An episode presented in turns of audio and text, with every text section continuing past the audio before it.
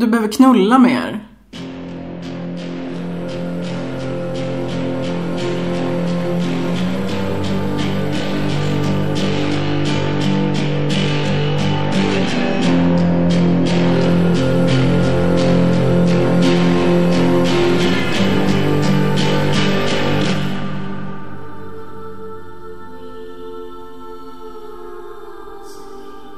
Välkommen till eh, podden som kommer ut lika ofta som pojkbandsstjärnor från 90-talet.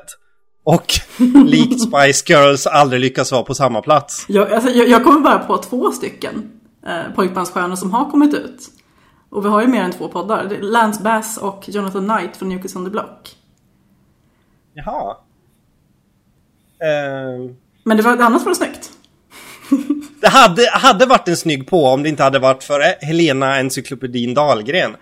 Kvinnan som tycker Ulf Ulfsson är ett rimligt namn och vägrar skjuta upp en inplanerad podd om det inte är så att man somnar av en paracetamolöverdos. Välkommen! Ja, ja, men tack så mycket. Det, det, där är, det där är faktiskt en boat. Det är ju based on a true story det där med att eh, jag var ju hos dig i helgen nu i Hillared. Vi var ju helt inne på att vi skulle podda. Nu sitter min katt och nyser här. As one does. Eh, nej men vi, vi, jag var helt inne på att vi skulle podda. Eh, jag hade läst klart boken innan jag flög till Hillared vill jag sätt, lägga till protokollet här nu. Good girl. Eh, och du hade ju några, några sidor kvar. Men mm. du framhärdade att nej men det är inga problem, jag kommer hinna läsa under helgen, det är lugnt. Och så var det väl söndag då.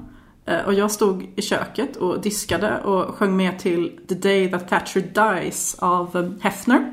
Och så precis när barnkören började sjunga Ding Dong The Witch Is Dead så skulle jag gå ut till dig och titta till dig och eventuellt säga någonting om lämpligheten i den låten, slash roligheten.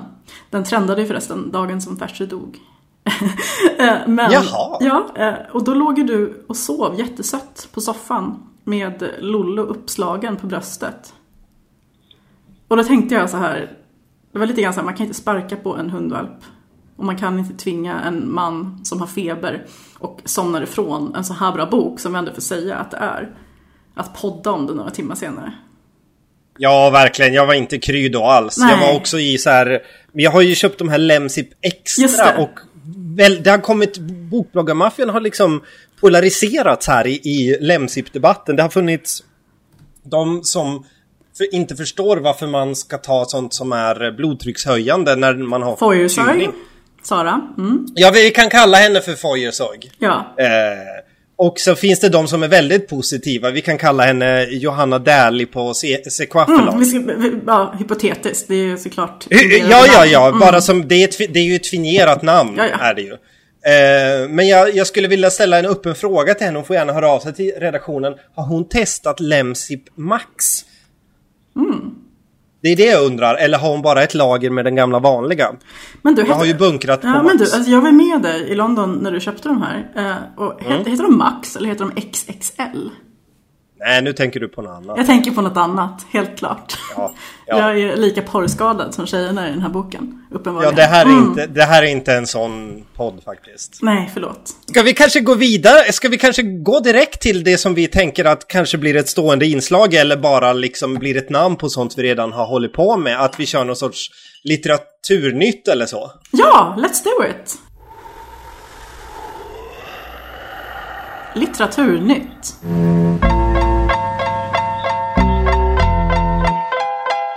Litteraturnytt. Litteraturnytt. Men, men ska vi börja med dig, tycker jag? Eh, för, för, för, idag är, så är det ju den 27 augusti i nådens år 2015. Ja, vad är det som har hänt idag egentligen? Det är någon bok som har kommit. Ja, Olofspojken har ju skrivit ja, en bok här. Marikas storebror, eller lillebror? Det? Ja. Ja, precis. Dave. Mm. David. Lagerkrans. Han ja. Han hade skrivit, han hade skrivit något va? Berätta. Ja, han har skrivit ut en, den heter Den som inte dödar oss och på engelska så heter den The Girl in the Spider Web. Um, mm. Direkt översatt titel och så har man bytt den sen mot en helt annan titel. Ja, ja, men det känner, det känner vi igen. Det låter ju nästan lite grann som, alltså det här är ganska långsökt, men jag tänker lite grann på eh, den här eh, män som hatar kvinnor, som på engelska blev The Girl with a Dragon Tattoo. Skulle det här kunna stämma? Ja. Wow! Det, Gud vad dålig jag är på ironi nu känner jag. jag tror att det är någon sån tanke, men jag tänker liksom att också på den gamla diskussionen, eller var det en diskussion? Det här med att the girl, att det är så många som blir girl som är kvinnor, uppenbart kvinnor. Mm. Alltså det. det. här med att kalla kvinnor för girl. Är, mm. är, är det helt korser? Jag vet inte, alltså det där är väldigt intressant. Uh, för det finns ju ett väldigt tydligt exempel på det. Om, där man kanske eventuellt skulle kunna anlägga ett genusperspektiv som i så fall skulle vara uh, till fördel för svenskar. Uh, årets stora thriller-snackis, nya Gone Girl, Ding, är ju Girl on a Train. Som på svenska blev Kvinnan på tåget. Oj! Mm. Där får man ju säga props till Masolit. Till Bia Sigge. Veckans Mad Props går till... Mm, mad Props går till Bia. jag vill bara så här, jag vill bara ha en podd för att kunna göra jinglar och ljudeffekter och stående inslag liksom. Ja, och jag vill bara skryta om vilka litteraturkändisar jag typ känner. ja. Ja men jag har ju sålt på den boken idag och jag kan säga att jämfört med Grey-släppet som var ganska nyligt som, ja. man, som ju är liksom en otroligt mycket mer såld bok från början, eller från en mer såld bokserie än mm. eh, Lisbeth Salander, Millennium-serien. Är så det, det så? Det alltså? släpp... Jag trodde att de var i paritet. Ja, ja, ja, ja. Nej, gud nej, det tror jag inte. Nej. Har inte bara, har inte bara, eh, har inte bara eh, Millennium sålt i typ så här 30 miljoner eller något? Ja, det är ganska dåligt faktiskt. Jag tycker, eh, nej, men du, har, du har ju äh, kränkt böcker idag. Hur, hur, hur var det? Alltså, hur var trycket? Det lät som att du, här, du har kränkt böcker.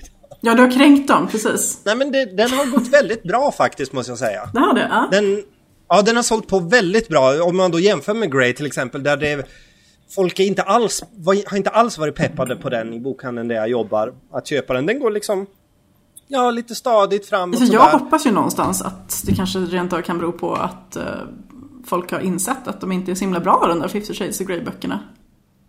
Du har ju i stort sett drivit Crime Time Gotland känns det som. ja, jag hade några, eh, några seminarier där. Eh, Crime Time Gotland som är en nystartad deckarfestival eh, som gick av stapeln i Visby mellan den 13 och 16 augusti. Där jag var med som en av moderatorerna eh, och intervjuade eh, små obskyra eh, deckarförfattare som Denise Mina, Belinda Bauer, eh, Alex Marwood, eh, Roger Hobbs, Christopher Carlson, Lars Kepler, Tony Parsons. Vilka intervjuade jag mer? Eh, Thomas Engström.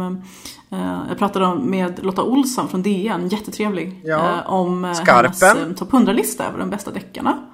Mm. Och hade bara Skarpen. allmänt toppen. drack vin med Alex Marwood. ja. Och, Skarpen? Skarpen, precis. Eh, jag ja. hade ett jättekul samtal med Ann-Marie Skarp som driver Piratförlaget. Som, det här visste faktiskt inte jag, jobbade på Norstedts samtidigt som Maria Lang var utgiven där på 70-talet. Och Maria Lang som jag har ett väldigt långt och kärt förhållande till. Det är min go-to-författare när jag vill typ tröstläsa också. Men, men, hon var väl på Norstedts hela livet? Jo, eller? precis. Hon var på Norstedts hela ja. livet. Uh, och det ja. var ju mycket diskussioner kring huruvida det var etiskt rätt att fortsätta ge ut henne. Uh, för att hon var ju väldigt bra i början på 50-talet. Uh, eh, hon var bra på 60-talet. 70-talet hade hennes stjärna börjat dala. Men hon betedde sig fortfarande som att hon var deckardrottning Eh, och ville ha eh, champagne och sprit och hon skulle ha pyttipanna med oxfilé i och gärna skulle allting skickas med bil till Nora, Bergslagens lilla pärla. Eh, Men det tycker jag är så härligt. Där hon bodde. Ja, det var, jag tycker det var jättehärligt. faktiskt. men hon var tydligen ganska jobbig att ha att göra med, berättade Ann-Marie. Men charmig och ja. beläst och rolig och sådär. Men man dansar efter hennes pipa. Ja men jag tänker att hon är lite som François Sagan liksom att hon ja. har gjort så jävla mycket för sitt förlag att hon får fan hålla på sådär tycker jag. Mm. Precis. Eh, men det är väldigt intressant det där med orimliga utgivningskrav på just eh, spännings och kommersiella författare. Det pratade faktiskt jag och Alex Marwood om under vårt första seminarium. Alex Marwood som har skrivit eh, Onda flickor som Stephen King bland annat eh, satte upp på sin eh, lista över de tio bästa böckerna som kom ut i året i Entertainment Weekly. Som han skriver i. Mm. Gillian Flynns gamla tidning. Eh, vad var jag nu? Gud vad jag namedroppar. eh, Jo, precis. Vi pratade om det här med att, um, att ingen kräver ju av en liksom, litterär författare att man ska ge ut en bok om året. Lina Johansson till exempel, eh, vars Lolle vi ska komma till så småningom här efter den här lilla jätten. Um, hon skrev ju på den här boken i åtta år vad jag förstår. Innan den kom ut mm. nu. Men uh, för kommersiella författare, kanske i synnerhet um, deckare i den anglosaxiska världen, så är det ju mer regel än undantag att man ska ge ut en bok om året. Och eh, Alex Marwood har väl haft tur där, att hon har en förläggare som förstår att hon behöver vila lite grann mellan böckerna. För det är helt orimligt jag märker med många, många deckarserier som jag läser att de blir ganska urvattnade. Som Ellie Griffiths till exempel, um, som skriver om Bruce Galloway. Um, den uh, runda arkeologen från Norfolk. Uh, och Sharon Bolton också, som är utgiven på Modernista. Första böckerna är jättebra. Eh, de senare inte lika bra. Och eh, jag tycker det är ett problem det där. Men du, ska inte du fråga mig eh, om min coolaste trivia från Crime Time Gotland? Nu när det har gått ett tag, liksom sen du var på Crime Time några veckor här. Uh. Vad skulle du säga är den coolaste trivian som du har? Eh, inte alls ledande. Som du har att bjuda på. Ja, alltså det här är faktiskt coolt. Uh, och ni som fattar, fattar. Som jag brukar säga. Uh, Denise Mina, uh, um, deckardrottning från Glasgow. Eh, en av de coolaste kvinnorna från Glasgow som jag vet, eh, förutom en fiktiv eh, karaktär som heter, som heter Anna, som var med i brittiska BBC-serien This Life, som som gick i Sverige och England såklart också i mitten på 90-talet. Eh, och bland annat, bland annat gav oss eh, han som sedermera blev huvudpersonen i The Walking Dead. Eh, I en av huvudrollerna där. Fantastisk serie om ett gäng advokater som jobbar hårt och ligger hårdare och dricker ännu hårdare till eh, soundtracket av eh, Tony Blairs tidiga dagar i London där allting fortfarande var möjligt. Liksom. De här glory daysen innan han blev George Bushs eh, knähund och när Diana fortfarande levde. Och, ja just det, de där ja, första två veckorna. just det, precis. Nej, men om du tänker liksom eh, den här pallplåten Sorted Out for Easy Ways. Lite den känslan. Jag låtsas nu att jag vet vilken det är. Men det är klart att du vet. Det är den som kommer efter Something Changed. Mm, just det. Eh, nej, men eh, hur som helst. Eh, det, jag tycker att Anna är supercool och hon har liksom alltid, hon var från Glasgow. Eh, spelades av Daniela, Daniela Nardini, eh, en skådespelerska från Glasgow. Och eh, innan jag skulle göra min första intervju med Denise Meine, jag tror jag gjorde tre eller fyra under Crime Time, eh, otroligt sympatisk kvinna, eh, så satt jag och tog en kaffe med henne och hennes svenska förläggare. Eh, och så småpratade vi lite om Glasgow och jag vet inte hur vi kom in på det. Jag började prata lite grann om det här med att det finns en arketypisk Glasgow-kvinna som ofta återfinns i Magnas böcker och, som jag, och även i Karen Campbells böcker. Och att jag liksom på något sätt kopplar ihop det med Anna från This Life. Och då säger Denise Mine att ja men Daniela det är min bästa kompis. Och där ja. blev det så logiskt och fint på något sätt. Jag älskar att liksom ha rätt när det gäller sånt. Så att ni som fattar, fattar. Litteraturnytt.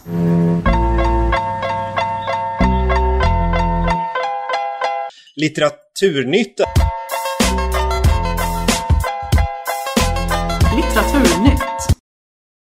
Förresten, jag var och hämtade ut um, biljetter till uh, Flickvännen, Carolina Ramqvists pjäs. Som, uh, eller hennes roman rättare sagt, som nu blir pjäs på Stadsteatern. Det ska vi göra i december. Gå och se den. Och det blir en ganska bra övergång faktiskt till nästa segment. För Carolina Ramqvist var ju med i antologin Fittstim. Och mm. har faktiskt även skrivit i fanzinet Bläck som Lina Johansson startade. Ja, just det. Hon har den första texten i Fittstim så har man bara liksom har man bara börjat på den boken någon gång så har man läst hennes mm. text där. Och hon är väl, hon efter det, jag är inte riktigt säker på timelinen men efter det så var hon väl ledarskribent ett tag? Ja, ganska länge. Ledarskribent på Expressen. Eh, en väldigt bra sådan. Mm. Precis, och sa upp sig för åtta år sedan för att skriva en roman. Eh, och började då blogga väldigt personligt och självutlämnande och poetiskt och vackert. Och, så att man verkligen längtade efter den här boken. Och det var så himla dubbelt vet jag, för att jag blev jätteglad varenda gång som jag gick in på den här bloggen. Som jag tror är nedstängd nu, tyvärr. Eh, men man gick in där och så tänkte man så åh, jag hoppas hon har skrivit något nytt. Men samtidigt, hade hon gjort det så tänkte man så åh men fan, hon skulle suttit och skrivit sin roman istället, så den är klar. Ja, lite så. På tal om orimliga förväntningar på författare. I Fittstim så skrev hon ju en text som heter Vi fick veta saker om sex. Just det. Eh, och så har den undertitel Om sexualitet. Så kan man ju så kan man ju typ sammanfatta den här boken, vad coolt. Ja, jag tycker det också för att om man tänker att man tar den texten och så ska man göra den till fiktion liksom. Alltså mm. att man ska, man, någon ska liksom bli, för det är ju en ganska liksom rakt upp och ner text och hon är ju eh, liksom en otroligt jävla stilistiskt geni tycker jag i Lollo. Och den här i Fittstim är ju mer liksom, ja men den är mer, den ska ju vara lättläst och den ska vara liksom så här. Men där är det också att hon beskriver Eh, jag vet inte om det är självupplevt men det är skrivet som om det är självupplevt. Den börjar med meningen Först ut i vår klass var Susanne. Just det. Och sen, och sen beskriver hon liksom den som kom först in i puberteten och vilka liksom eh, konsekvenser det fick för henne. Hur eh, killar tog liksom sig friheter med henne och så vidare in på sexualundervisning. Eh, hur killar och tjejers liksom lust be, blev liksom beskrivna mm. olika och så vidare och så vidare. Och sen kommer hon in också på porr och, och hur det går till i porr och olika liksom citat mm. från baksidor på porrfilmer och sådär. Så att det är ju liksom ändå grejer, det, man blir inte helt förvånad när Nej. man um, när man läser om den här texten idag. Ja, jo precis. Nej, men jag, kan, jag kan verkligen tycka om det där när man eh, kan se en röd tråd genom ett författarskap. Hur man liksom i efterhand med, mm. med, med, olika verk kan liksom gå tillbaka och se. Men det här fanns redan här, men då belyste hon det på det här sättet. Och eh, nu pratar om det här. Att man, liksom, att, man kan, ja, att man kan se tydliga sammanhang utan att det blir förutsägbart. Ja. Det är väldigt fint. För framför allt måste jag säga så är ju Lollo en fantastiskt vackert skriven roman. Den är ja, ja. så välgestaltad att jag bara satt och suckade lyckligt när jag läste. Hon skriver precis som jag tycker att man ska skriva. Ska vi säga någonting om omslaget? Ja, det kan vi väl göra. Det är ju hon eh, Arvida Byström som även har fotat omslaget till eh, eh, Caroline Ringskog Ferrada-Nålis och Liv Strömquists bok Fråga Liv och Caroline. Ja, just det, det, är, det är även hon som har fotat den här och jag tror att det är ett självporträtt också. Det ser ut som det, vilket mm. jag tycker är väldigt så här, eh, roligt. Och mm. jag tycker att det är så otroligt snyggt med eh, att när man, när man tar av skyddsomslaget på den här, att den är liksom väldigt så alltså tuggummi-popsrosa. Ja, verk, eh, verkligen perfekt bubbelgumsrosa. Lite grann tänker jag mig som eh, de där fantastiska solnedgångarna som Lollo och hennes bästa kompis eh, Lydia tittar på nere vid Vinterviken. Ja, tänker du dig att den omslagsbilden skulle kunna vara en, en liksom tidig mobilkamerabild från mm. den eran nästan? Absolut, jo precis. Det kan ju inte vara så att det finns den ambitionen. För Lollo utspelar sig Eh, under den tidsera då bloggar, webcams och bloggerskor börjar bli väldigt stora och eh, Uggs är jättehett. Och det skulle jag placera någonstans eh, runt 10 år sedan ungefär, alltså 2004, 2005. Eh, 00-tal. Till skillnad från 10-tal ja. eh, och Alltså det är jätteintressant med sådana här närhistoriska skildringar tycker jag. Eh, för man inser hur mycket som har hänt sedan dess. Inte minst med tekniken. Nu blir det liksom pretentiös varning, jingel, triggervarning här. Eh, jag tänker ganska mycket att det är en person som bor kvar i ett flickrum och gör det lite till sitt, sitt eget på något sätt. Att det mm. liksom att man tar den estetiken som är så här bespottad men man Alltså den är liksom så okreddig det finns men man mm. gör den till någonting kreddigt och coolt. Precis som... Precis. För jag, för jag tycker ju att de här karaktärerna som det handlar om, det handlar ju om Lollo och Lydia. Mm. Säger man så? Lydia? Jag tror det, jag tänkte så i alla fall. Ja. Med eh, serbisk bakgrund. Lydia. Lydia, jag vet inte. Ja.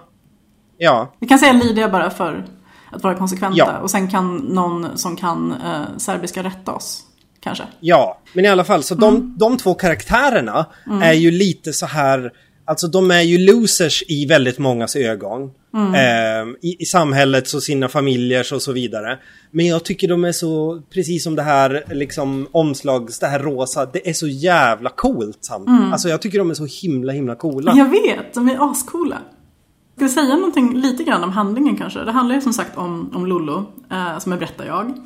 Eh, och eh, allsmäktig berättare får man säga, för eh, hela skeendet eh, filtreras genom hennes medvetande och när hon skriver så har det gått ett antal år eh, sen händelserna i boken. Eh, och hennes bästa kompis heter Lydia och de är väl 20 ungefär, har tagit studenten och bor i en förort som genomgående kallas för Asby, som jag tror, eller jag tänkte i alla fall att det var synonymt med Aspudden, eh, som ligger längs Hägerstensvägen eh, i, närheten av Vinterviken, eh, precis sydväst om Södermalm, där jag faktiskt bodde i fem år under mina egna 20-somethings. Eh, eh, vilket såklart färgade min läsning jättemycket, det kan vi gå in på lite sen kanske. Eh, mm. Nej men de, som sagt, precis som du sa, om, man tänker på det här här jävla nyttighetsaspekten som man alltid måste dras med som ung person. Alltså, tänk den här ångesten när man var på släktmiddagar och det var alltid någon farbror som skulle sätta sig bredvid en och ville veta vad man gjorde nu för tiden. Och det räckte inte där, utan det var ju alltid någonting jag pluggade och då skulle man få veta sen, jaha, vad vill man åt det då? Och jag har skaffat en lägenhet och alltså allting mm. förväntades hända under de där åren, vilket är helt orimligt egentligen. För att nu finns det ju studier som visar att Eh, hjärnan är inte färdigvuxen. Man är inte mentalt vuxen förrän man är åtminstone 23-24 tror jag att jag läste. Eh, mm. Men inget av det här får man ju reda på när man är 20 och tagit studenten och allting bara ska ske på en gång. Och man känner sig lite grann som man blivit överkörd av ett godståg. Efter 12 år i skolan med allt vad det innebär. Sociala experiment och ja, i värsta fall mobbing och allt möjligt. Nej, de väljer ju att, att stanna kvar i Asby eh, i någon slags symbiotisk vänskap eh, som väl egentligen är ganska trevande tills de börjar dricka. Då finner de varandra. Ja. Eh, och det kan man också relatera till, tycker jag, under de åren. Det här att man alltid upplevde ett sånt jäkla avstånd mellan sig själv och resten av världen. Till och med de som förment skulle vara ens närmaste. Alltså det finns så mycket, det finns så många idéer kring kvinnlig vänskap kring de åren. Att man ska vara varandras allt och man ska vara ens förtrogna och man ska vara varandras roligaste och heligaste och man ska dela allt och ha kul ihop och sådär. Men jag tycker ofta så känner man bara den här jävla distansen som Lollo beskriver väldigt bra. Eh, och sen också hur den, hur allting bara jämnas ut och stannar upp och blir så här pastellfärgat som omslaget när de har satt sig ner vid Vinterviken och eh, tagit den första klunken för dagen. För de är ju de är dagalkoholister, lite grann som den där filmen du och jag såg i helgen, A Love Song for Bubble Long. Ja, ja det är ju på ett... De, de, um, Lydia lär ju Lollo att dricka långsamt. Ja, precis. Mm. Få... Och jag tänker med deras liv som ganska så här långsamma. Alltså man sätter sig med en öl och så tar det liksom tid. Det är liksom mm. inte att man sitter och... Jag, jag, ser dem inte som att man sitter och pratar i, liksom, i ett, utan att det mer är att det är på något sätt... Ja men verkligen så här, de fördriver tiden verkligen. Mm, verkligen. I brist på bättre, i brist på liksom att det, fin det finns inget meningslöst, eller det finns inget meningsfullt, allt är meningslöst. Så att mm. det är liksom lika bra att lära sig dricka långsamt och ja. få tiden att gå. Liksom. Ja, precis. Och, och, och, första halvan av boken präglas väldigt mycket av ett slags väntan. Eh, och hela tiden det här mantrat, någonting måste hända, någonting måste hända. Och det sa ju du någonting snyggt om i helgen, jag vet inte om du kommer ihåg det. Det här med att det hela tiden är väldigt dubbelt. Det här med att dels är det här liksom nästan fucking Åmål-aktiga. Någonting måste hända, mm. det måste hända, jag dör annars liksom av tristess. Men liksom som en besvärjelse också nästan. Och som jo. ett krasst konstaterande att men nu måste faktiskt någonting hända för nu har vi bara drivit runt här. Och där är Lydia den som driver på lite grann för jag tror Lollo är nog ganska nöjd. Hon är ju en väldigt introvert person som är väldigt nöjd med att lalla omkring. Eh, när det har varit så här för länge så kommer något att hända. Att det finns mm. liksom att det, det, det, står något otäckt bakom den där eh, soptunnan bakom Dennis i, i vad heter det, i eh, Mulholland Drive. Liksom. Ja, att man vet att det är där. Till slut så måste det hända. Jag vet att det är där. Ja. Jag vill inte gå ut och se men jag måste för mm. till slut blir det liksom en, en så kritisk massa. Man, mm. man kan inte leva på det här sättet utan Nej. att det till slut händer någonting. Och man får ju och faktiskt veta också. direkt. Man får ju veta ja, ganska får, tidigt vad som händer. Ja, man får ju veta redan på i, i prologen får man ju väl nästan veta att någonting har hänt ja. och att hon nu ska be, be, beskriva liksom sin del, mm. alltså sin version av det. Alltså man får ju, jag får ju direkt, jag får ju direkt bilden av så här kvällstidningsrubriker mm. som är skandalösa och överdrivna men som det finns människoliv bakom och nu ska en av de som var inblandade i det typ berätta om det. Mm. Precis, sen ska hon träda fram och berätta hur det egentligen var. Uh, och, och, och, det som har hänt, vi behöver inte prata jättemycket om det, men uh, det, det, det, handlar ju om att de så småningom dras in i en grupp människor som visar sig hålla på med webcam-sex och prostitution via nätet som de blir en del av och sen händer lite andra saker också.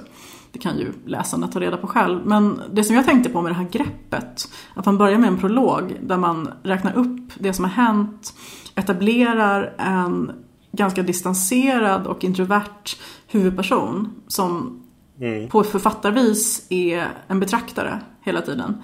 Eh, det, det är ju väldigt den hemliga historien av Donald Hart. Mm. Och det finns flera faktiskt eh, ekon i boken som resonerar tycker jag med Tarts prosa den, i, i hennes debutbok som, som jag ju läst kanske 12 gånger eh, och som jag tror är helt övertygad om att Lina Johansson har läst flera gånger också. Vi har inte sagt någonting om förlaget Modernista som, som ger ut boken. Vi har, vi har poddat många Modernista-titlar känns det som. Ja, Precis, ja och jag läser ju väldigt många modernista-titlar också. Inte minst nu när de har profilerat sig som det absolut bästa förlaget i Sverige när det gäller brittisk mörk spänning av grymma eh, thrillerstjärnor från Storbritannien. De hade ju sina rötter från början eh, i eh, två av våra eh, publicistiska eh, gurutidningar, eh, Pop och Bibel, som Anders Locko startade med Pietro Maglio heter han va? Eh, som är chef för Modernista. Mm. Mm.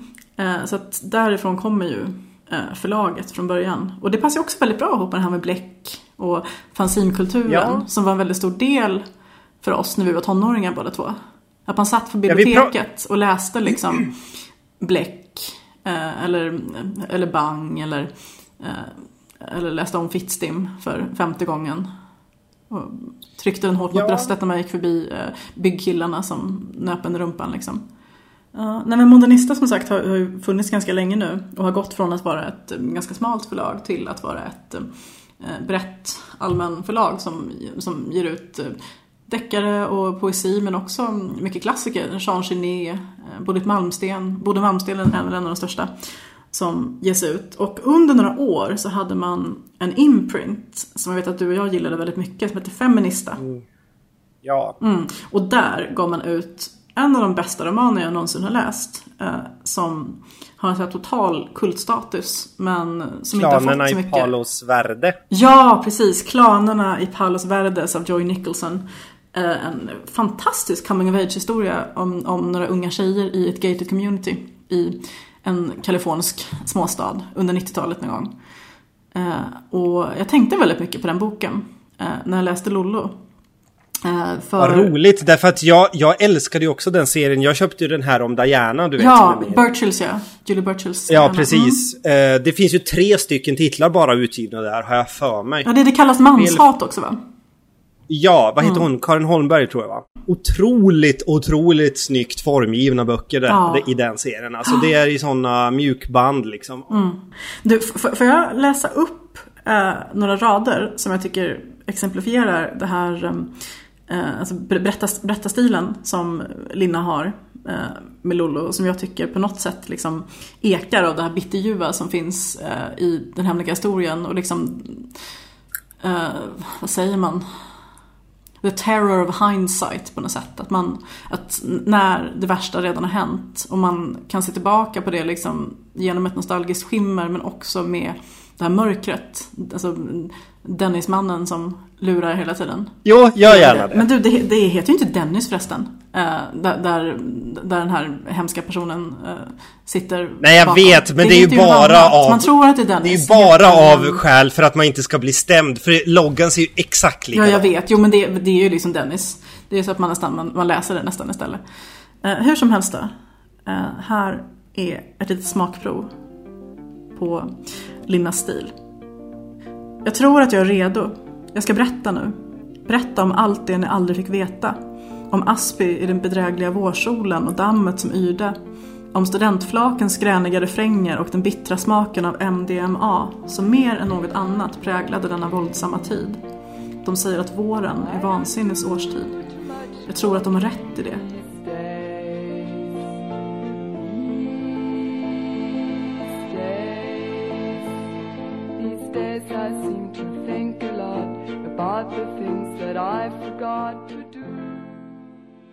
Och där är väldigt snyggt också för hon avslutar sista meningen med att um, ha tre punkter efteråt. Istället för bara en. Ah. Och det tycker jag gör all skillnad där. Det blir så mycket mer drömskt och snyggt och liksom som en övergång. Eh, som att man liksom fejdar ut tillbaka i tiden. Ja. Mm. Ja. Det är otroligt välskrivet. Alltså det märks att hon har jobbat länge på den här boken. Eh, förra boken som vi poddade om var ju en coming of age. Den var ju med till och med i en coming of age-serie. Eh, på, ja. på, ett brittiskt eh, förlag. Som gav ut europeisk litteratur. Med olika teman då. Och det här är ju väldigt ja. mycket en coming of age. Det är väldigt mycket, tänker jag, från Lollos perspektiv, ett feministiskt uppvaknande. Och ett sexuellt uppvaknande. För henne. Jo det, jag tycker den är ju lite också sådär att man pendlar mellan att tycka som jag sa att de är så himla himla coola mm. och att det är så här, åh fan vad jobbigt liksom att vara i den där sitsen för att när man också vet om att någonting annat måste hända till slut mm. så känner man sig ju äldre och äldre väldigt snabbt sådär som att tiden bara Alltså folks förväntningar, kom, de kommer bara låta en hålla på som man gör en viss tid mm. liksom. Sådär. Alltså lite som, jag, jag tänkte ganska tydligt på Ghost Ghost Ja, ja absolut. Också. Jo men det gjorde jag också. Precis. Daniel Close och också just, serieroman som blev film sen också. Den är också samtida med, med allt det här som vi konsumerade genom våra, våra flick och pojkrum. Den filmen, ja. det är ju liksom sent 90-tal. Någonstans där. Ja, och absolut. just det här med att att de två är ju också, de två vännerna i Ghost World är ju också efter liksom de har gått ut skolan mm. så är de ju synkade i vad de vill eller ja snarare liksom vad de inte vill det vill säga de vill inte göra något meningslöst, ha ett mm. meningslöst jobb drömma om liksom meningslösa saker. Jag vet mm. inte. Hon ger ju lite exempel på det också i den här ja, boken. Ja, men sen också alltid, som jag var lite inne på innan med den här dynamiken och förväntningarna som finns i ja. nära kvinnliga vänskapsrelationer. Så är det ju alltid någon som går vidare först. Eh, ja, det är ju det som, som, som är Becky, att det som kommer Becky bli... Ghost World, Scarlett Johanssons karaktär. Hon ja. är ju den som helt plötsligt säger att men alltså, ursäkta, inte det här ganska lame? Eh, borde inte vi typ bara skaffa jobb och gå vidare? Och här är det ju Lydia som antar den rollen. Ja, som blir kvar inom citationstecken eller vad man ska säga. Alltså som, mm. som fortsätter vara i det här tillståndet om man säger då för länge för den andra då. Exakt, det är där som Lollo hamnar. Att hon är ju, ja. hon är ju väldigt nöjd med att befinna sig i det här icke-tillståndet. Ja, eller nöjd och nöjd men hon Nej, är ju nöjd liksom hon inte. Men hon, hon finner, jag tror att hon, hon har en ganska romantisk karaktär sådär. Hon kan hon kan liksom gå in i specifika stämningar och jo. där hitta någon slags lugn. Som kanske inte, alltså hon är inte lycklig, absolut inte. Jag tror tvärt att hon är ganska gravt deprimerad eh, stora delar av boken. Och hon börjar själv medicinera ganska mycket sen också med, med sprit och knark och sådär. Och, och, så att det är uppenbart att hon inte mår bra. Men samtidigt så är väl hon den som kanske är mindre benägen att gå vidare, den minst rastlösa i den här dynamiken. Ja, så är det ju. Mm. Och på samma sätt, det sägs att det alltid finns någon som älskar mer i förhållanden. Jag vet inte om det stämmer faktiskt. Men i vänskapsförhållanden så är det alltid någon som bestämmer. Det är alltid någon som är drivande. Någon som bestämmer när det är dags att gå från festen. Och Jaha. Sådär. Ja, så är det. Alla vet detta. ja. Ja, och i det här fallet så är det ju Lydia. Hon, hon är ju den som, som driver eh, handlingen framåt, man väl säga. Även om det är Lollo som berättar. Det jo, det är ju lite, alltså Lollo framförallt själv eh, castar ju sig som den som är den tråkiga då. Eller vad ja. Eller hon kallar väl sig det själv liksom. Just det, precis. Hon, hon, hon, hon säger ju hela tiden att hon, att hon inte är lika snygg som Lydia, hon är tråkig, eh, hon är inget särskilt. Eh, och de, de, egenskaper som hon så småningom får komplimanger och, eh, och så för, det tillskriver hon ju direkt till att ah, men jag, speglar, jag speglar mig själv i Lydia liksom. Det är hennes glans som eh, kanske har råkat rinna över lite på mig. Men jag är ingen, jag är en mus liksom. Eh, och det där känner man igen sig så mycket. Tycker jag. Men just därför så är det intressant att jag tänker att det är någon slags självuppfyllande profetia sen. Att Lolla har den här självbilden som förmodligen är skev, men vem har inte liksom en skev självbild när man är 20? Eh, av att hon är grå och tråkig och ful och tystlåten. Eh, och just det är ju ganska drivande sen i att hon blir den som faktiskt tar steget till att någonting oåterkalleligt händer. Som Lydia egentligen inte är med på från början. Vilket då? Vad tänker du på? Ja, nej men det är, hon som tar, det är hon som tar initiativet till att börja eh, chatta med den här killen som sen blir deras kund. K. Ja. Och det, då är ja, Lydia, Lydia är ju väldigt, väldigt skeptisk till det och säger men vad fan håller du på med? Du måste sluta. Jo. Och då, där och då känner ju hon att nu kanske jag kan vara lite spännande för en gångs skull. Och så där, det där är nog ganska klassiskt, att man, liksom, man, man, går för långt på fester, man, liksom, man, man hånglar för mycket med en kille, man blir för full för att man vill bryta den där, ja. eh, den där typecastingen som finns i vänskapsförhållanden ja. när man är ung, som tack och lov inte finns sen, tycker jag. Eh, när man faktiskt kan välja sina vänner själv. Men jag tänker ganska mycket att det blir lite som i Ghostworld på det sättet att, att det för precis som det är för ID i, i Ghost World mm. så är det för Lollo en det här är liksom en livsstil som hon ser som den enda möjliga mm. att göra sånt här. Lära känna en sån som Mimmi och, och prova Precis. liksom det här med webcam grejen mm. och sådär. Men att den här liksom tristessen eller vad man ska kalla det som, som de har, Lydia och hon. Mm. Um, det, för Lydia är det mer liksom en så här, hon har råkat hamna i det för att det, det, är mer en fas hon är i, eller vad man ska säga. Alltså det känns aldrig som att hon hon ser det som det enda möjliga. Jag tror ändå hon ser på att Ja, ja precis. Jo, hon säger väl det till och med någon gång att, att, att hon kommer bli någonting. Hon vill ju hålla på med musik och sådär. Uh, och ja. att det här, jag, jag kommer bli någonting. Det här är bara ja. Det är bara som en pausfågel för henne. Medan för Lollo så är det som händer, det är ju verkligt. Det är hennes liv. Ja men hon har på något sätt gett upp eller vad man ska kalla det. Eller att så här bara anammat att... Hon har aldrig ja, börjat försöka är... liksom. Snarare, nej, kanske. nej, för att det nej. är sån meningslös värld så varför mm. skulle man göra det? Och jag tycker det är så... Jag liksom älskar ju sådana karaktärer. Ja, ja, man gör ju det. The glorious burnouts. De är de bästa. Jo. Och sen också att det är så uppenbart eh, från början, och det tänker jag också medvetet det här att det är en stilistiskt vacker bok. Eh, Mm, mm. Att det också på något sätt är berättelsen om en författares tillbliv tillblivnad. Ja, just det. Mm, ja, för hon, det hon, blir, hon, hon, blir författare sen och det säger Lydia till henne flera gånger att du, du, ska skriva. Det är det du är bra på. Och det är väl egentligen det enda som hon också tyckt om. Annat än att läsa tills det blev ett måste i skolan. Då, då slutade de med det och började kolla på porr på datorn istället. Um, ja men gre grejen är ju att hon har ju en period där hon börjar på litteraturvetenskapen ja. eftersom hennes mamma uppmuntrar Precis. henne att börja där. Mm. Men där är det ju bara tjejer som älskar Virginia Woolf. Osminkade och... tjejer i dufflar från innerstan. Ja, mm. och hon kan inte alls känna sig liksom som en del av det och hoppar ju av där ganska snabbt. Precis, gud jag kunde verkligen se dem framför mig. Ja, jag tänker du har ju gått ja. Litvet. Ja, precis. Det har jag ju. Är det här en, en, är det här en realistisk ja, eh, bild? Gud, ja, ja. nej, men det är det verkligen. Så jag kände mig, det här är jättemärkligt egentligen med tanke på att jag är en sån otroligt eh, läsande människa. Men jag kände mig också alltid lite utanför på litteraturvetenskapen. Dels för att jag kom från förorten, eh, från, eh, vad, vad skriver Linna här nu egentligen? Fiendeland beskriver hon Tyresö som på sidan 137. Ja, ja. ja, symbolen för allt jag hatade och precis det kände jag också. Eh, när, när jag tog bussen och sen tunnelbanan och två byten ut till Frescati. Eh, och, och satt där och skulle prata om världslitteraturen. Och Virginia Woolf ja. kommer man ju till ganska sent. Man börjar med Gilgamesh-eposet och jobbar sig framåt väldigt sakta. Och i början så är det ganska tråkigt faktiskt. Um, ja. Och jag vet inte, jag kände nog att jag ofta hade ganska dåligt självförtroende för att jag kommer från en läsande familj men vi har inte haft de här liksom intellektuella litteratursamtalen som jag tänker mig att så här härliga eh, över medelklassfamiljer på Södermalm har.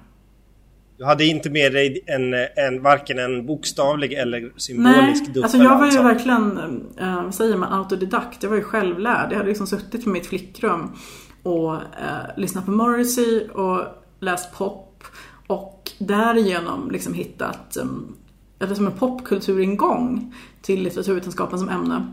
Och därigenom hade jag hittat Sylvia Plath, eh, Oscar Wilde, um, Alan Sillitoe, eh, de arga unga männen i, 50-talets um, eh, pjäser och sådär. Så att jag hade liksom alltid en annan ingång än vad de hade. Det är som, det är som Martina Lauden skriver i också en modernistartikel. Ja, just det. Allt. Det här är väldigt fritt citerat från ett, mm. ja, det är väl snart eh, åtta år gammal. Eh, ja, när jag, sen jag läste precis. Den är nog åtta, tio år. Mm. Ja, men hon skrev ju så här. Um, jag har inte gått litt vet, jag läste böckerna istället. Just det. Precis, och så kände jag också. Så jag kände att jag tråkades ut av litteraturteori och, och allting runt omkring. Jag ville bara läsa böckerna och jag ville diskutera böckerna på ett sätt som kändes relevant för mig. Men ja, de där allvarliga osminkade tjejerna i dufflar. De var inga roliga. Jag ville, jag, ville inte, jag ville inte hänga med dem. Och de ville inte hänga med mig. Hur kände du för att det var ju väldigt många som kände så inför eh, eh, Carolina Ramqvists eh, saga hette väl hon i alltings början? Det var ju väl, det var ju, det, det, det var ju liksom två läger. Ja, precis. Jo, men det var, alltså, det var, när jag alltså, hade det varit sagatjejer så hade jag ändå så på något sätt respekterat dem. För att då, jag vet inte. Jo, men lite så kanske. Ändå, att man har det kulturella kapitalet. Gud vad vi tjatar om kulturellt kapital i den här podden känner jag. Ja, jag får klippa bort det går 13 på ett dussin eh, det uttrycket liksom. Men... Ja, vi får starta ett drinking game nästan. Varenda gång som någon nämner begreppet kulturellt kapital i ett eget ja, rum så ska du ta en klunk. Eller så här, det kanske är ett så här um, book buying game. Att va varje gång som vi um, nämner kulturellt kapital uh, så, får, så får, får, man köpa en bok uh, från sin Adlibris-lista. Får man klicka hem den. Liksom. Mm, just det. Precis. Nej, men ja. Saga känns ju så här, jag pratade med Tuva om det när vi träffades ett tag sedan. Saga känns ju som någon som hade kunnat gå typ i, i Tuvas parallellklass. Mm. Lite så. Jag har, en, jag har en annan kompis som också har gått i innerstadsskola och uppvuxen i den här liksom bohemiska eh, södermiljön. Eh, som jag ja. som Tyresöbo aldrig fick tillgång till. För det var så uppenbart att jag var en outsider. Och alltså jag gillar ju det. Jag tycker ju om saker som skapas i skuggorna och på utsidan. När jag, när jag har varit i New York så eh, blir man ju helt uppslukad på Manhattan av liksom, alla ljud och eh, alla byggnader och allt folk och alla dofter och sådär. Och det är egentligen först eh, när jag åker ut till och från flygplatsen eh, och åker igenom New Jersey och ser liksom Manhattan skyline på avstånd som jag kan uppleva att jag befinner mig i staden och uppskatta staden på något sätt. Och det perspektivet har jag haft hela tiden i min uppväxt i och med att jag kommer från Tyresö som är en närförort eh, som ligger ungefär 20 minuters bilresa från innerstan. Så har jag, liksom, ja. jag har haft det inom räckhåll. Jag har nästan kunnat röra vid det men det har aldrig varit mitt. Och det tror jag, jag tänker att det är nog väldigt bra egenskaper för en skapande person också. Eh, om vi säger att det kallas identifikation då eller så. Mm, att mm. Har du lättare liksom för att leva dig in i, i Lollo? Eller tycker du att karaktärerna liksom Ja man behöver ju inte ställa dem mot varann men jag tänker att mm. de ändå påminner lite grann om varann. Just i coming of age-temat och ledan på något sätt som ändå är helt olika i böckerna. Ja, ja, det är, alltså det, ja, de är som natt och dag tycker jag. Alltså, visst, det finns gemensamma nämnare men jag är ju så mycket mer team Lollo. Och det tror jag har kanske lite med klass, eh, väldigt mycket med geografi att göra faktiskt. Ja. Och sen också att man, jag menar Saga hon, hon, hon snärjde ju den där Viktor, hette han va? Eh, festfixaren. Uh, hon var, hon, ja, precis. Hon var ju en sån som låg med killar när hon var 15 och fick gå före på kön i Babasonic medan man själv bara såg på skunk att folk gick på Babasonic. Det fanns inte med med greppsvärdet att skulle bli insläppta liksom. Nej. Uh, och Lollo har ju också den självbilden som jag hade i väldigt många år. Att ingen såg mig, att ingen ville titta på mig. Uh, och att det liksom blir som ett mantra. De definierar sig också som ganska oerfarna. Alltså de pratar mm. ju liksom om det ordet, just erfaren. Just alltså att de inte har någon erfarenhet av någonting. Liksom, mm. Alltså, jag måste säga det, bara till protokollet. Jag tycker att Alltings början är en fantastisk roman också. Men jag störde mig jättemycket på Saga. Uh, jag, mm. jag, kände bara att nej, men hon skulle aldrig uh, ägnat en sekund åt mig. Om vi träffades. Nej. Så, och jag menar, det, jag... det är absolut ingenting jag kräver egentligen av en litterär karaktär. Uh, igenkänning. Men jag vet inte, jag... Um, en, en Facebook-kompis till mig som också är utgiven för Mix, Johan Ring, han är jättebra på Facebook. Ni borde följa honom allihopa. Han skrev en jättebra delad uh, Eh, status om Sverigedemokraterna förra året som delades jättemycket och fortfarande renderar en massa tokmail eh, för hans del tyvärr eftersom världen ser ut som den gör. Men han har i alla fall skrivit i morse någonting som en Facebook-status att, eh, att om han fick välja mellan att gå tillbaka, att vara 15 och att dö så skulle han välja det sistnämnda utan att blinka. Och då delades på en gång kommentatorsfälten upp i två läger. Ja. Så som det gör. Det var en del som sa, men vadå, vad menar du? Det var ju fantastiska år där man kunde finna sig själv och utveckla sig själv och bla bla bla. Och jag bara gick in där och citerade äh, de här raderna från Morrissey-låten Break Up The Family. Som liksom bara sammanfattar mina tonår. Um, I'm so glad to grow older to move away from those awful times. Uh, och jag vet inte, jag tänker det, för att när det gäller uh, skildringar av tonåren Eh, eller människor överhuvudtaget, så finns det två kategorier. Det finns de som, eh, de som eh, var någonting under tonåren och mm. vars självbild återkalleligt präglades av det. Att de var liksom den populära, coola tjejen som fick killar som folk lyssnade på, som blev insläppt på festerna. Jag tänker att det gör någonting med en. Och så var det de som bara försökte överleva och knappt gjorde det. Du menar en, en, en, del gjorde ju inte det. Och jag menar, för jag tänker på alla mina vänner idag som jag har. Så är det sådana som hatade sina tonår. Och jag tror inte att jag genuint kan vara nära vän med en person som älskade sin tonårstid. Det, det konstiga är ju det här att man kan ju se att man inte vill vara i den här situationen som, som karaktärerna i Lollo är. Nej, nej absolut inte. Och, en, och ändå så har det ett otroligt romantiskt skimmer. När de sitter där nere så vill jag ju vara en del av det. Till och med mm. när, de, när de säger att de inte mår bra. Till och med när hon liksom kräks rakt ut äh, Lollo en gång. Ja, ja, och det, det är ju snyggt faktiskt. hon bara ja, kräks rakt och då känner jag bara så här, de här... Ja men då känner jag bara så att de här är så jävla coola. Jag skulle så gärna ha velat vara vän med dem. Mm. Så. Och sen också att de är så, jag tänker också, jag tänkte också på det, det här med att, de, att Lolo har en gammal jacka som håller på att gå sönder. Att det finns något nonchalant ja. över henne. Ja, jag tänker att det är lite som på, på omslaget att hon har någon sån så här gammal hoodie sådär ja. och slängt på sig. Jag vet inte, jag tycker till och med det tycker jag är så himla coolt. Jag förstår liksom inte hur man kan, alltså att det, det, det, är inte romantiserat i boken men att jag som läsare mm. romantiserar det ändå. Ja gud ja, man, man tokromantiserar ju det. Som vi sa innan så bodde jag i Aspudden. Från att mm. jag var 22 till att jag var 27.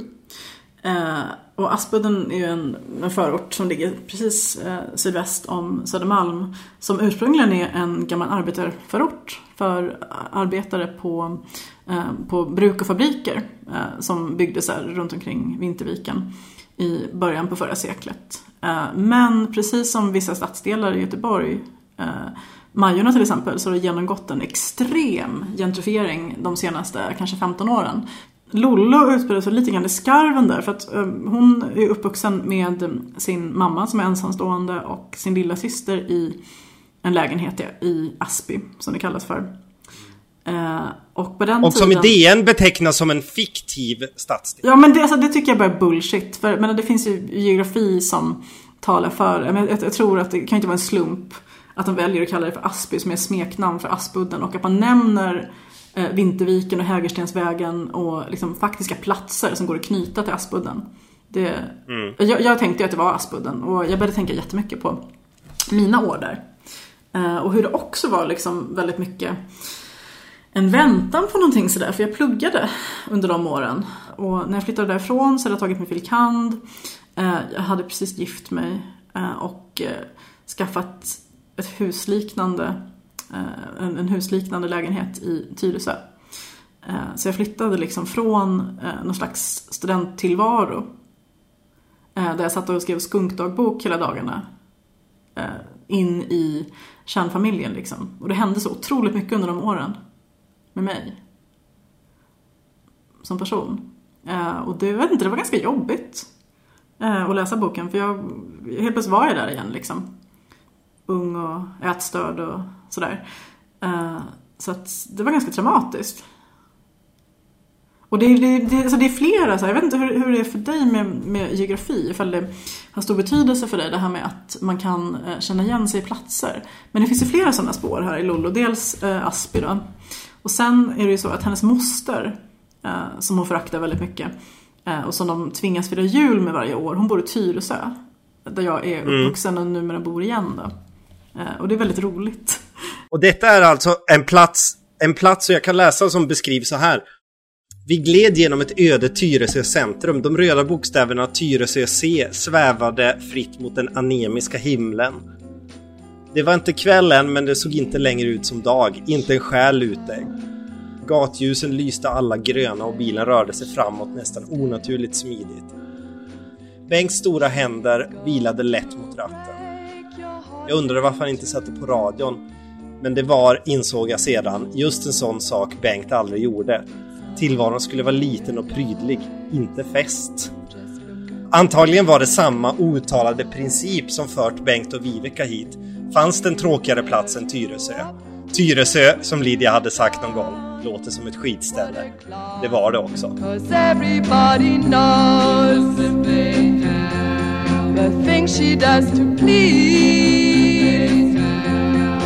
just a little tease the way she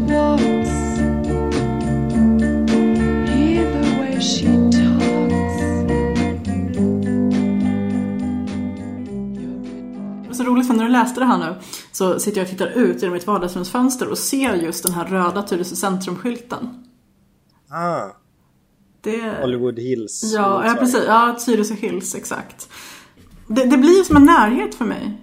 Uh, när jag kan förhålla mig så otroligt intimt till de geografiska platserna och också liksom dela den här frustrationen. Och Linna är ju också, um, i flera år så kände jag så att vi liksom levde parallella liv på något sätt. Det är väldigt stalkeraktigt att säga. Men eh, hon fick barn samtidigt som mig ungefär. Eh, och var också så ganska icke, eller väldigt icke-normativ i sin problemformulering kring vissa specifikt eh, så heliga saker som amning och sådär. Eh, och hon bodde vet jag ett tag i alla fall i Brandbergen som är ganska nära Tyresö. Eh, och det kändes liksom som att hypotetiskt skulle jag kunna springa på henne under en av mina barnvagnspromenader.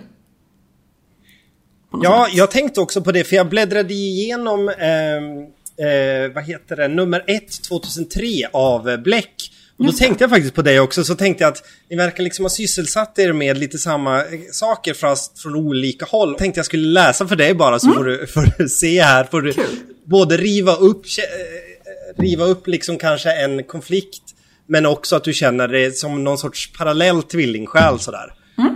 Um, då ska vi se här. Uh, hon, och då är det, syftar det här på Jane Toppan eller Topan, jag vet inte hur man uttalar det. Mm.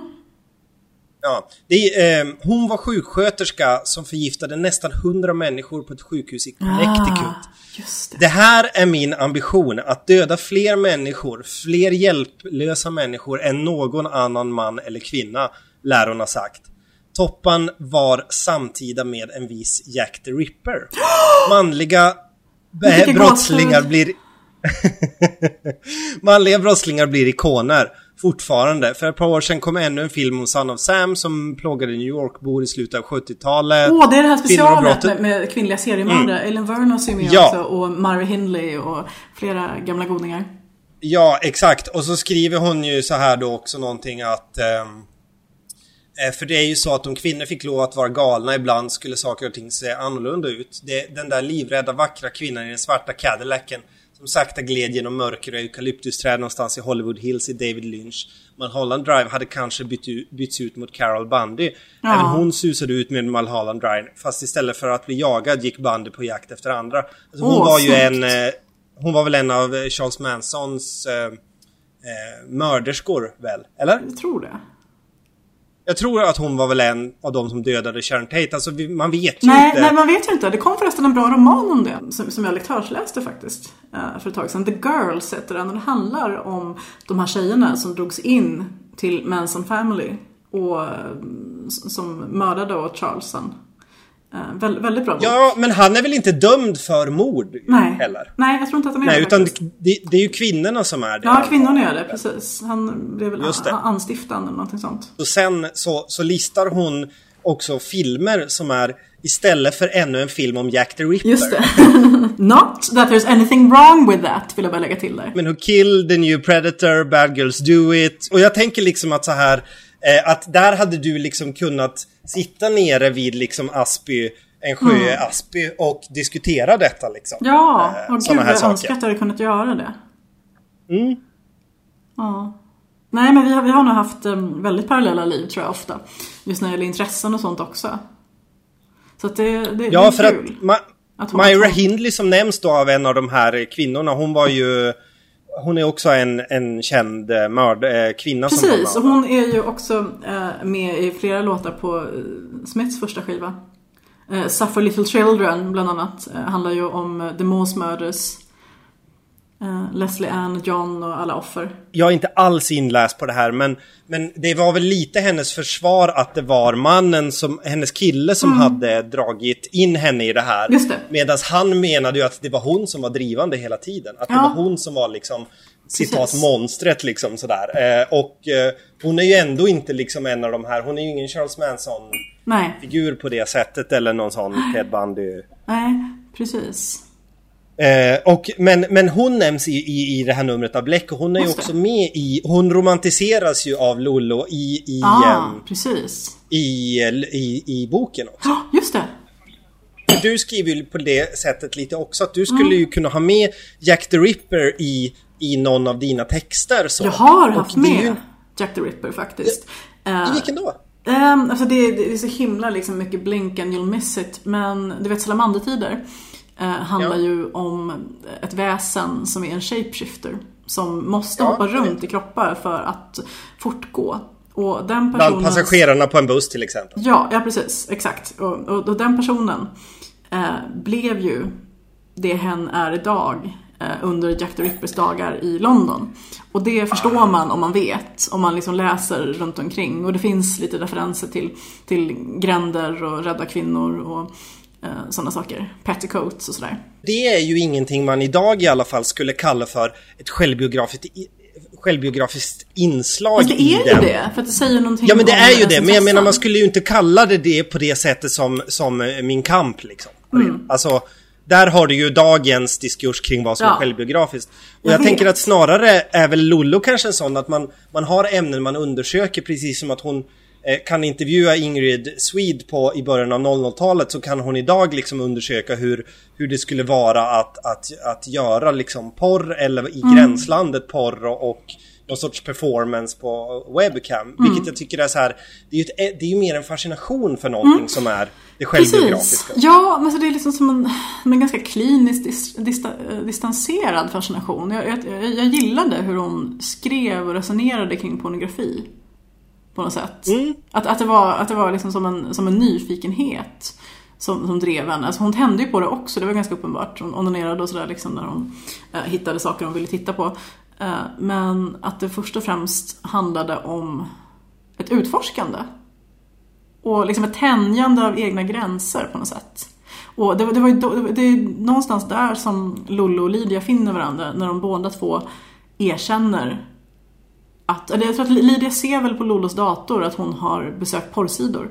Och hon bara, men gud gillar du porr du också? Och först så skäms Lollo, men sen så när hon inser att gud, nu har jag en till som är likadan. Som också tittar på de här sakerna. Och det där är ju så Uh, nu har jag aldrig liksom varit en stor porrkonsument. Jag har läst ganska mycket porr skådismemoarer och sånt i och för sig. Jag har läst den här How to make love like a pornstar som Neil Strauss skrev tillsammans med Gina Jameson. Jag har läst Nattens barn och Linda Lovelace och alla de där. Så jag har ju liksom fascinerats lite grann av den här världen. Men jag tänker kanske mer på den här liksom den autonoma unga kvinnliga sexualiteten. Eh, som totalt Eh, saknas i 50 shades of Grey till exempel. Där hon ju går omkring i ett slags asexuellt vakuum tills hon träffar Christian Grey och han helt plötsligt kan få henne att komma på fem olika sätt när han säger till henne att göra det. Hon har liksom inte haft någon egen eh, sexualitet, någon drivkraft, någon nyfikenhet. Hon har liksom aldrig, hon har aldrig utforskat sig själv, hon har liksom aldrig funderat på vad hon tänder på överhuvudtaget. Och det är det som stör mig. Mer än någonting annat med 50 shades of Grey och den synen. Och jag, inte, jag tycker man ser det överallt. Nu eh, förra veckan så pratade man lite grann i sociala medier om det här rosa pillret. Eh, som mm. har kommit ut på marknaden i USA. Eh, jag är ju jag är ingen medicinare så jag vet inte exakt men alltså kort sagt så kan man säga att det är som en kvinnlig Viagra. Det är ett preparat som är tänkt att förbättra lusten helt enkelt. Ja, det är väl det lite som är skillnaden också, att den här är väl betoningen på lust och ja. inte på en funktion som nej. Viagra är, har ju inget med lust att göra på det nej, sättet. Nej, precis. Och det är det som är skillnaden på något sätt där. Att man, um, nu kommer det preparatet förmodligen inte godkännas i Europa för att man har slagit fast att det inte är ett medicinskt problem, bland annat. Eh, vilket man såklart kan, kan ifrågasätta. Nu tror jag väl i och för sig att det är ett ganska kasst preparat. Det fanns ju jättemånga konstiga biverkningar. Eh, men hur som helst, det som jag blir lite beklämd över eh, om, man, om man tänker på hela 50 Shades Grey-historien och folks totala ovilja att eh, liksom, se kvinnor som autonoma sexuella varelser oberoende av den manliga heterosexualiteten eh, var vissa reaktioner som jag såg på Twitter om det här rosa pillret. Bland annat en eh, känd kvinnlig äldre författare och debattör eh, som eh, frågade rakt ut, helt på allvar, så här, men, men är det verkligen ett problem att, att inte ha en sexlust? Menade mm. hon. Eh, och det var jättemånga som tyckte att oh lordy lord, nu är det ytterligare preparat liksom, som män har skapat, som patriarkatet har skapat eh, för att vi ska liksom för att, för att, vi ska ställa upp på deras orimliga krav kring sex och sådär. Och jag tycker det är så jävla tråkigt att man liksom aldrig någonsin kan fokusera på kvinnors lust och att man kanske faktiskt vill mer. Det är så orimligt ja. liksom. Uh, och jag tänker att det stora problemet i den här diskussionen är ju inte att det finns en marknad uh, för ett kvinnligt Viagra. Utan det är snarare det här liksom att, att kvinnlig heterosexualitet ställs alltid i direkt motsatsförhållande till manlig sexualitet. Mm. Mm. Och det tycker jag är jättetråkigt och just därför så tycker jag att det är jättekul att se hur Lollo och Lydia, ändå om det de gör liksom är ganska så mörka och eh, farliga grejer, så är det ju ändå så att de drivs av en lust och en nyfikenhet som ja. liksom speglas i dem själva och deras utforskarlusta snarare än att behaga någon man. För det är ju verkligen skitsamma ja. för dem så känns det ju lite i den här boken, att, ja. hon, att hon ger den bilden. Um, alltså hon gör ju ofta så att hon, att hon vänder sig till läsaren. Mm. Vilket jag i vanliga fall brukar hata, men nu tycker jag faktiskt det är jättekul. Mm. Uh, Precis, men jag, jag, gillar också det här. Jag tycker att det funkar. Annars kan det ju bli väldigt så här Carrie i de första säsongerna av Sex and the City. Lite för mycket blink-blink. Ja. Uh. Ja, som är också i, vad heter den här, House of Cards liksom. Mm. När, man, när man inte litar på att publiken fattar. Nej. Så man, man måste ha någon som bara säger det rakt in i kameran och så eh, har man omskrivningen att ja, men det är lite coolt att bryta fjärde väggen men i själva verket så är det bara att man, man tycker att eh, ens publik är dum liksom, eller man är rädd mm. att den är det. Sådär. Men hon ja. skriver ju här då i ett sånt tillfälle när, när hon vänder sig till läsaren så, så säger hon så här jag antar att ni fram tills nu föreställt er mitt avståndstagande från män då alltså. Eh, mm. Som principiellt, feministiskt, eh, alldeles säkert. Mm. Kanske till och med lesbiskt. Mm. För hittills får man väl säga att jag varit rätt duktig på att plantera ett sånt tema i den här berättelsen. eller hur? Ja, det där är ju så snyggt alltså, med tanke på hur, vad som hände sen. Ja, du har ju den här berättaren som vill berätta sin historia och också vänder sig hela tiden och kommenterar nu har jag berättat det så här, liksom hänger ni med? Alltså mm. Nu har jag försökt göra det här ja, och det har ni minst gått på och det har mm. man ju gjort också. Det är mm, det som är så roligt. Precis, men hon är ju verkligen den där opolitliga berättaren. Ja. Men jag tänker som hennes intresse för porr till exempel. Ja. Så ser hon ju, vad jag förstår, ganska mycket på heteroporr mellan män och kvinnor. Liksom. Ja, just det. Eh, och det kan ju dels vara utbudet kanske då. Men, men också att det, det, det, det, har liksom inte så mycket med män att göra utan det har mer med en liksom med sex att göra ja. snarare än att det är heterosex. Det är inte, det är inte specifikt sådär att, och det är just det att hända. Nej, nej precis för sen senare i boken så inleder hon ju relationer till kvinnor och identifierar sig så småningom som lesbisk sen också.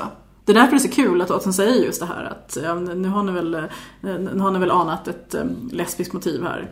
Och ja, det är jättekul att, att hon liksom drar läsaren fram och tillbaka.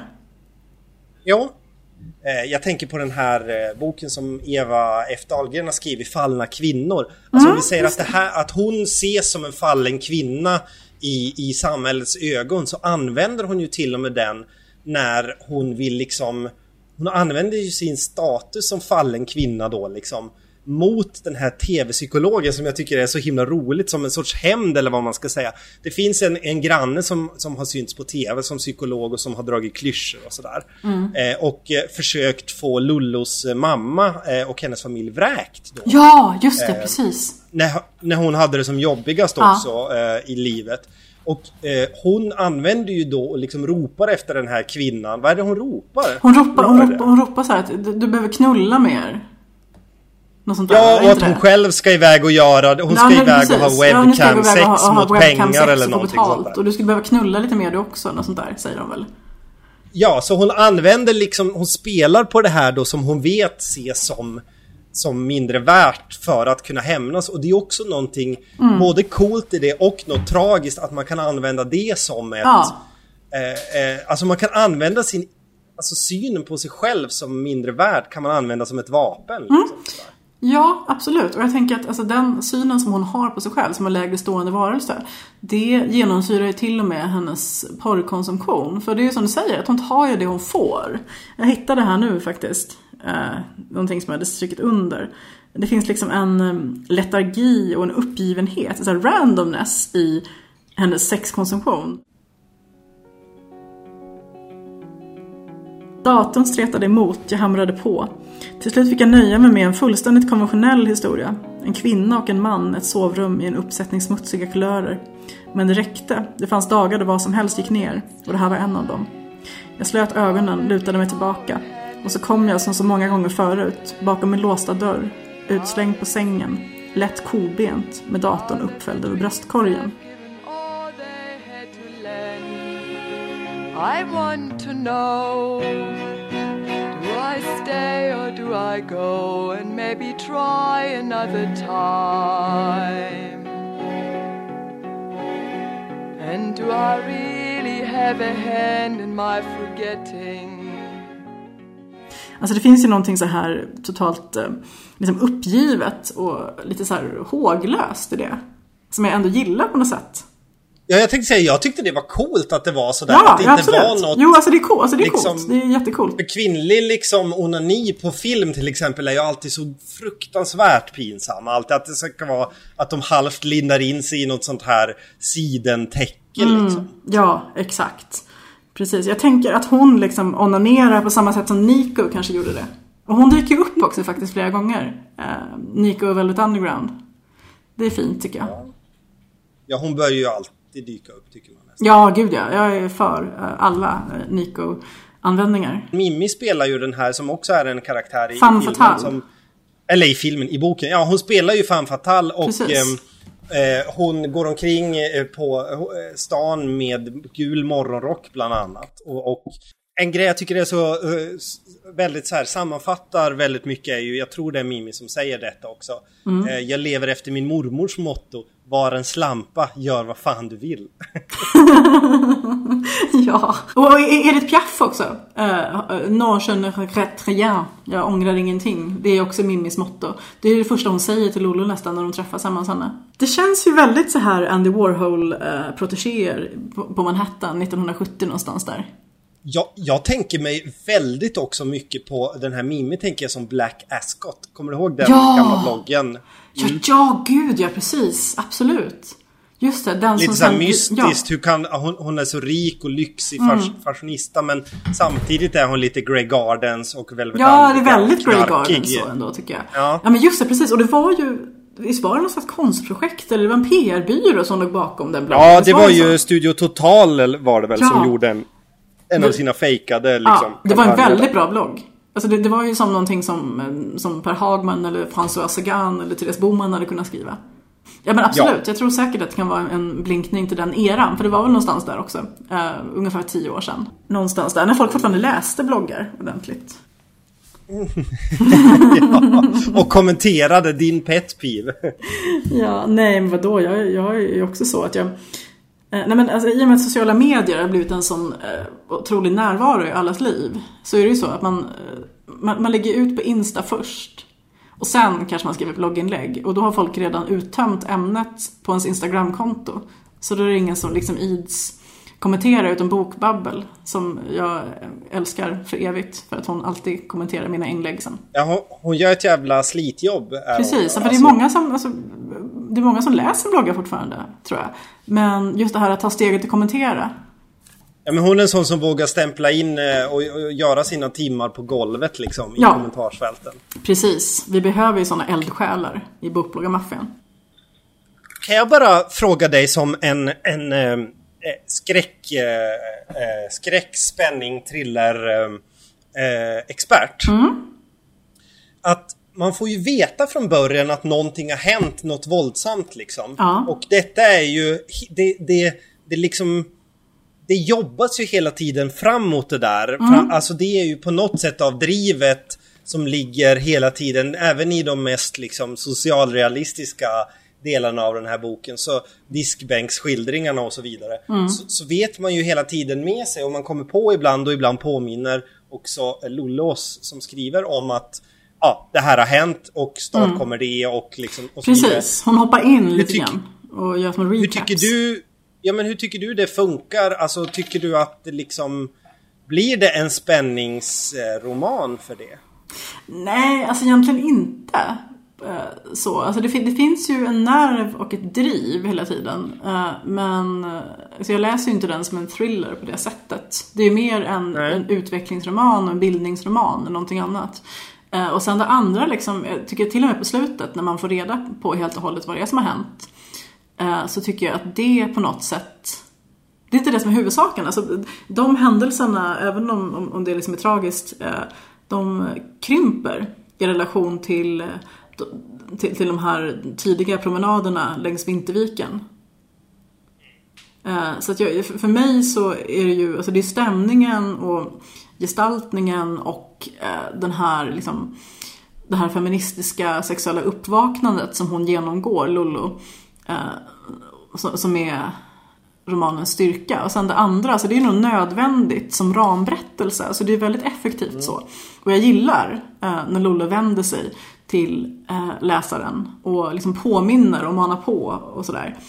Eh, men det är mer som, som berättarteknik än någonting annat skulle jag säga. Det kan ju annars lätt bli på det här sättet som eh, jag och Saga som har eh, eh, bloggen Sagas bibliotek eh, brukar prata om att Alltså hon är ju verkligen så här, hon är ju operaexperten liksom. Eh, nummer ett som jag känner. Och vi har pratat mycket om att kvinnorna alltid ska dö som ett straff. Liksom. De ska våldtas eller dös Ja. mot slutet. Alltid. Liksom. Och det är ju liksom fortfarande en grej i, i, i film och kultur idag. Liksom. Att den, den liksom den normbrytande eller den, o, Mm. den otrogna eller whatever kvinnan måste dö på slutet. Absolut, tyvärr. Någon måste dö som ett straff för att de har gjort det här. Liksom. Mm, att Det är ju en liksom ganska, ganska tråkig grej oftast. Som, En väldigt ja, tråkig den är lite grej. slen, slentrian. Men jag, jag tycker inte att den här hamnar där Nej, alls. nej Alltså, den gör jag, inte det alls. Det är jättebra. Man blir eh, glatt överraskad tycker jag. Och jag tycker, att det, jag tycker att det absoluta slutet är väldigt bra också. Jag är väldigt svag för de slut Faktiskt, faktiskt Maria Lang skrivit en sådana böcker, epiloger, där eh, det tidiga berättarjaget Puck ganska långt efter händelserna som ledde fram till mordgåtan springer på en person som var i epicentrum för de händelserna på stan. Och hur man då liksom dras till varandra för att man vill prata om det här hemska men samtidigt sådär, nej jag vill inte prata om det här alls. Jag tänker inte på det längre. Fast man, nej, förstår, det... liksom, man förstår ändå att det inte ja. riktigt stämmer men ändå delar någonting. Jag tycker det är väldigt fint. Och det är också lite hemliga historien. Sen tycker jag det är så härligt mot slutet när man börjar tänka också att nu är det något så här nu kommer de här ja. hemska sakerna, nu är det där crescendot som ska ske som vi hela tiden har vetat ska komma. Mm. Och så kan det komma en sån här passus som bara är så här Eh, det ryktades att hon hade blivit heroinist eller möjligen bortgift. Någon påstod att hon hade köpt ett årskort på Gröna Lund och hängt där resten av terminen. Och jag tyckte det var så himla roligt för det är som att så här att man bara, ja ah, det gick rykten om det här förjävliga hemska liksom operaslutet som är verkligen bara blod och död liksom. Ja. Eller så köpte hon ett årskort och var på Gröna Lund. Ja, Vem vet? Alltså det, det, är ju, det är ju ganska mycket kul i den här. Ja, alltså det är ju roligt. Det är ju liksom en drastisk underfundig typ av humor som jag verkligen uppskattar. Vi försöker ha en topplista mm. i varje avsnitt. Precis. Och veckans topplista är eh, Lullos retoriska frågor. Eller oh. de retoriska frågorna i Lollo topp 5 kanske man ska Bra kalla. lista! Retorisk fråga plats nummer fem. Vem fan är ihop nu för tiden? ja, det kan man verkligen undra. alltså det är så här, det, det, jag tycker det är så roligt grepp för de här retoriska frågorna återkommer liksom genom hela berättelsen och det här är Lollo som frågar då eh, eh, två stycken som heter Mikaela och Danny om de är ihop.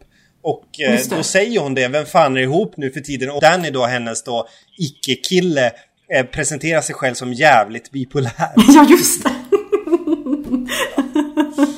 ja, det, det, är väldigt, man har väldigt mycket färgstarka eh, bikaraktärer.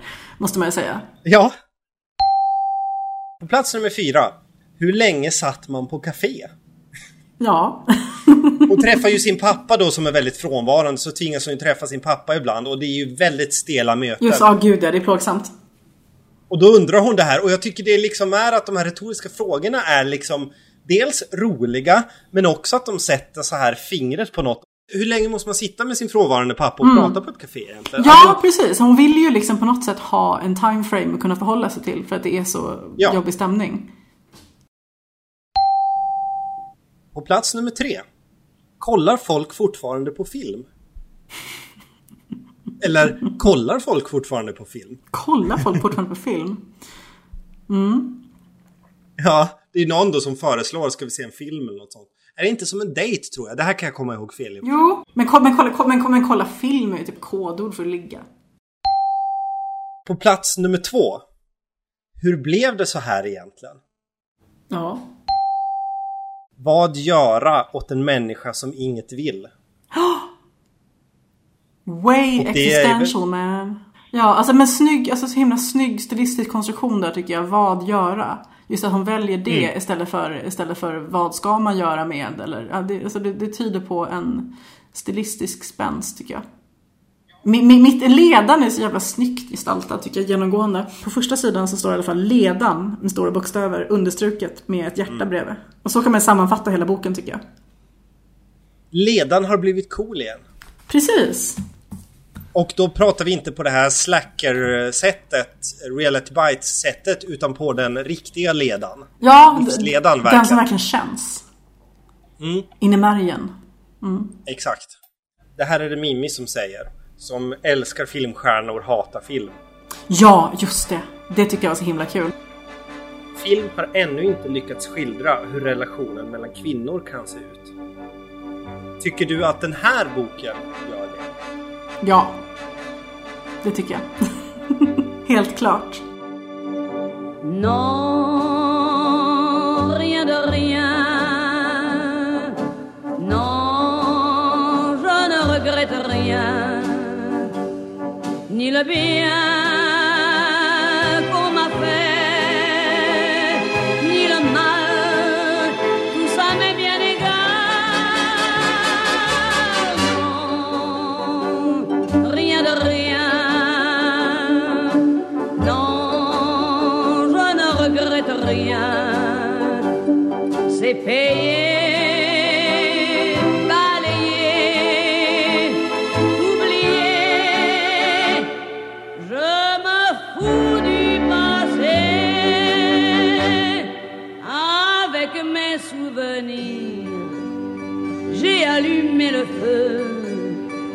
chagrins, mes plaisirs. Je n'ai plus besoin de balayer les amours avec leur trémolo, balayer pour toujours. Je repars à zéro.